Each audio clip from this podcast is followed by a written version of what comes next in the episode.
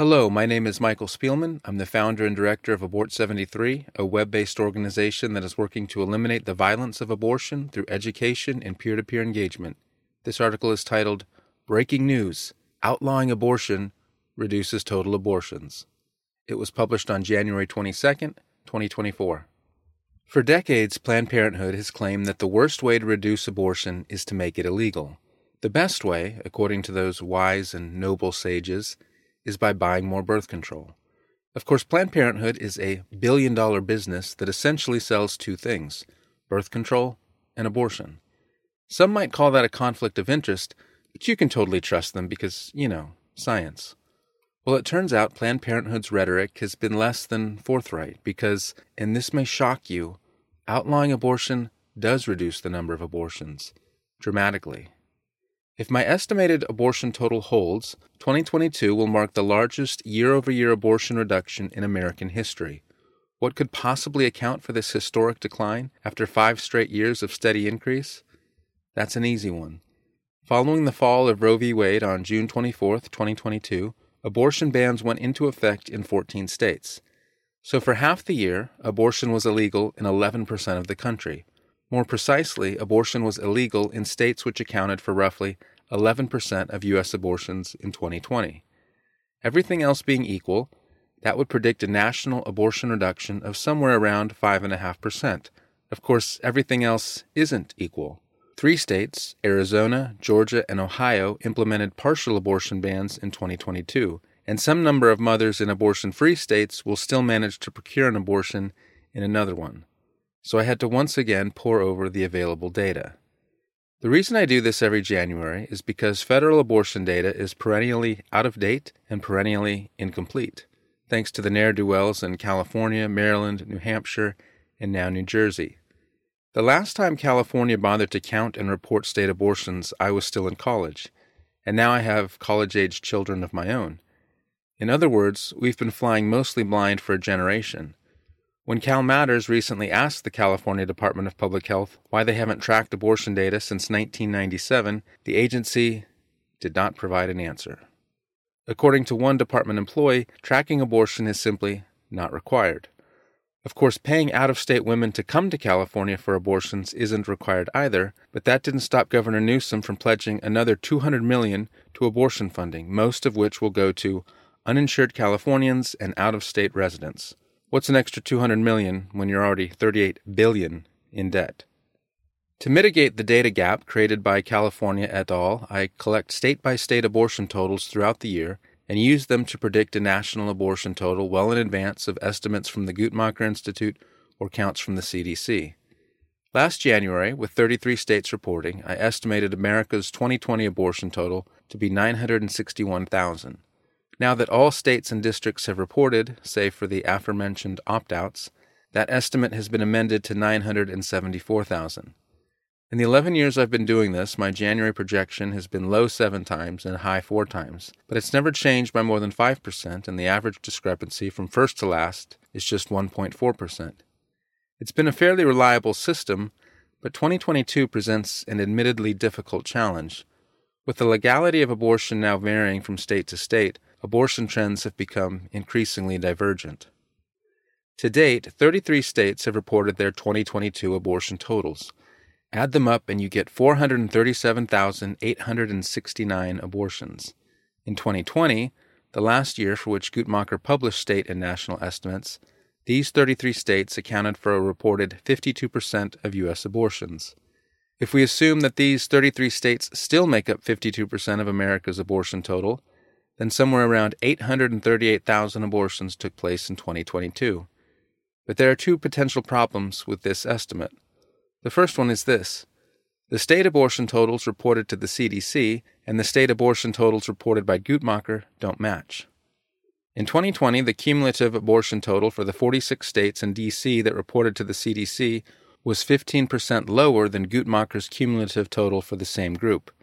That amounts to a difference of almost 100,000 abortions, which is no small discrepancy.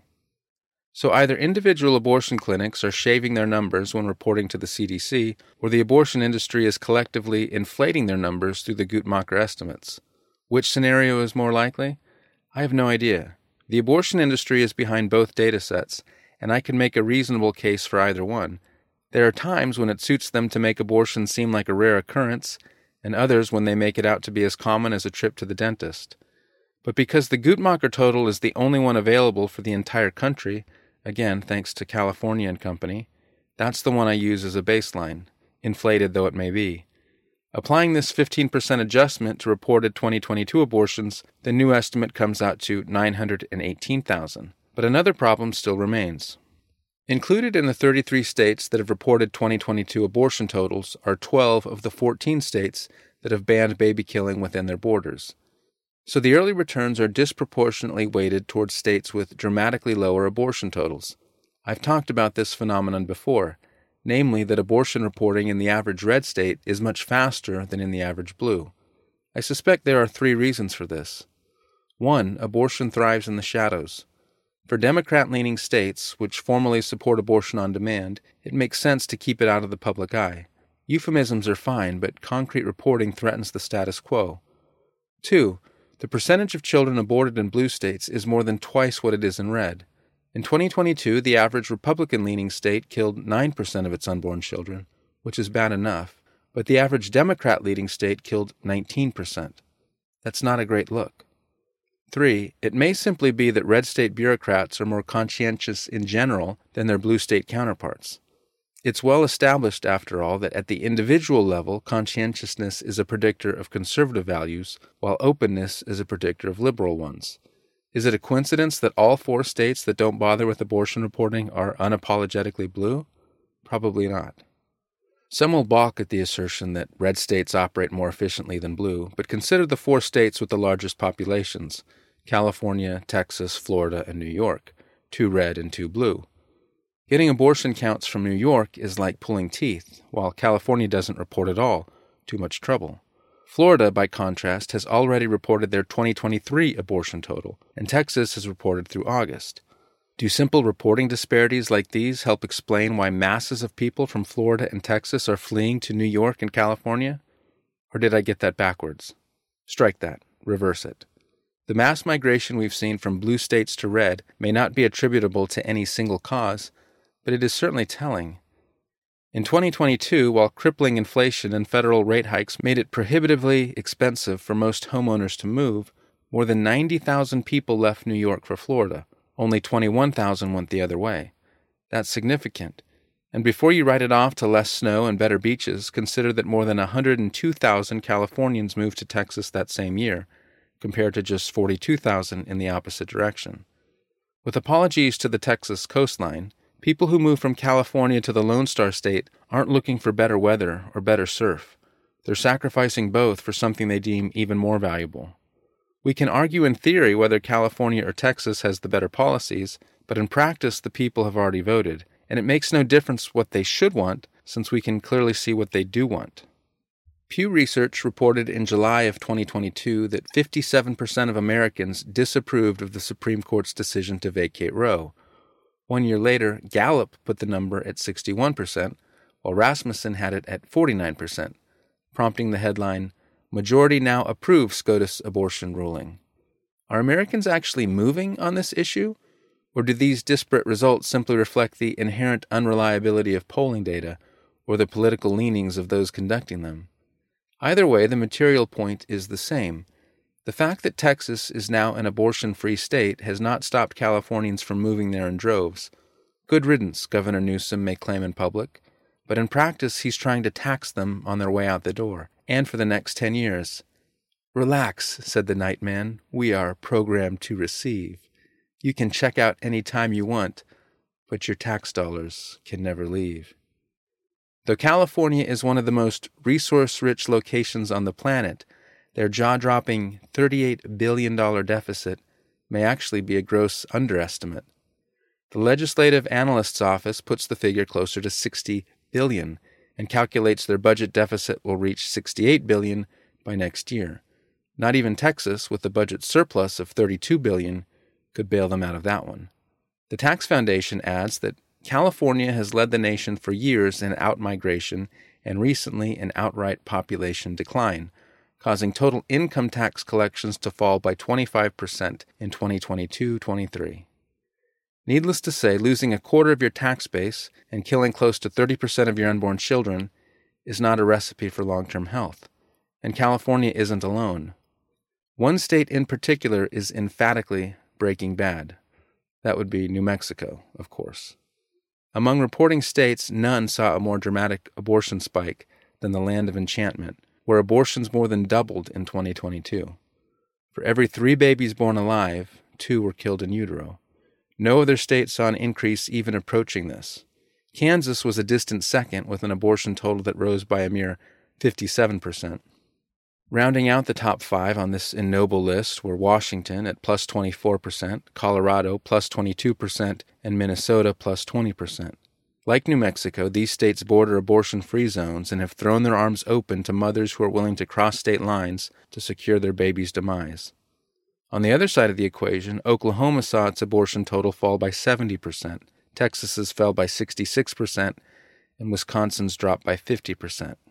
In order to account for the fact that abortion trends are now moving on four separate tracks, I ran four separate simulations one with the states that have banned abortion, one with the states that have partially banned abortion, and two with the states that haven't.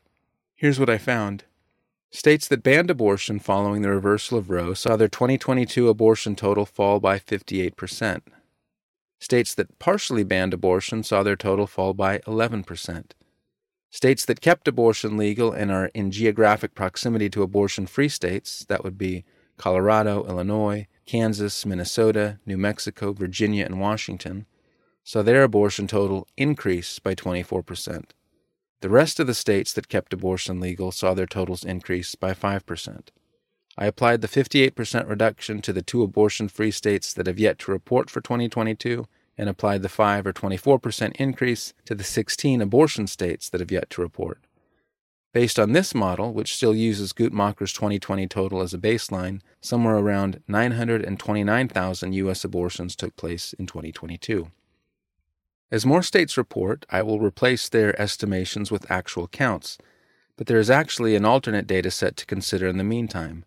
WeCount, the abortion reporting venture I mentioned back in November, took a Guttmacher like approach to estimate state abortion totals from April 2022 through June 2023.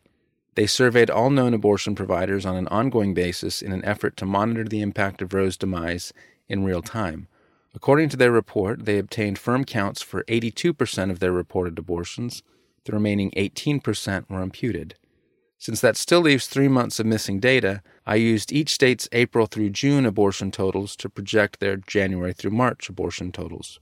I then plugged in the resulting 2022 abortion estimates for each of the states that has yet to report a 2022 abortion count. Based on this model, somewhere around 919,000 U.S. abortions occurred in 2022, which represents a one year decrease of 5.7%. By splitting the difference between these two models, we can reasonably posit that somewhere around 924,000 U.S. abortions took place in 2022. So, for those keeping track at home, the federal legalization of abortion in 1973 led to the largest one year abortion increase in American history, and outlawing abortion, even in just a fraction of states, led to the largest one year abortion decrease in American history. All of which makes perfect sense. You may have noticed that the abortion industry has two lines of reasoning when it comes to public policy. Argument number one the law doesn't matter. People will have an abortion whether it's legal or not. Argument number two even the smallest restriction or regulation may prevent a woman from getting the abortion she needs. The first argument gives moral cover to policymakers who want abortion to be legal but don't want to be culpable for the deaths of innocent children. It allows them to pretend they're not adding any new blood to the ledger. The second argument understands that the first is a smokescreen. Instead of saying, enact all the pro life restrictions you want, it won't matter, this argument fights tooth and nail for an abortion free for all. It recognizes that the easier an abortion is to procure, the more mothers will have one. If these arguments strike you as mutually exclusive, that's probably because they are. They can't both be true. You can't say on the one hand that the law has no bearing on a woman's willingness to terminate her child's life, and then say on the other that even the slightest obstacle, like a one day waiting period, is liable to prevent a mother from going through with it. That's called eating your cake and still having it too. If 2022 teaches us anything, it teaches us that abortion laws do matter quite a lot. Thank you for listening to Breaking News Outlawing Abortion Reduces Total Abortions. A text version of this article is available on the Abort 73 website and the Abort 73 Substack, including links to all relevant source material. To be notified whenever new content is posted, please subscribe to the free Abort 73 Substack or follow us on Apple or Spotify. To make a tax-free donation, visit abort73.com/donate.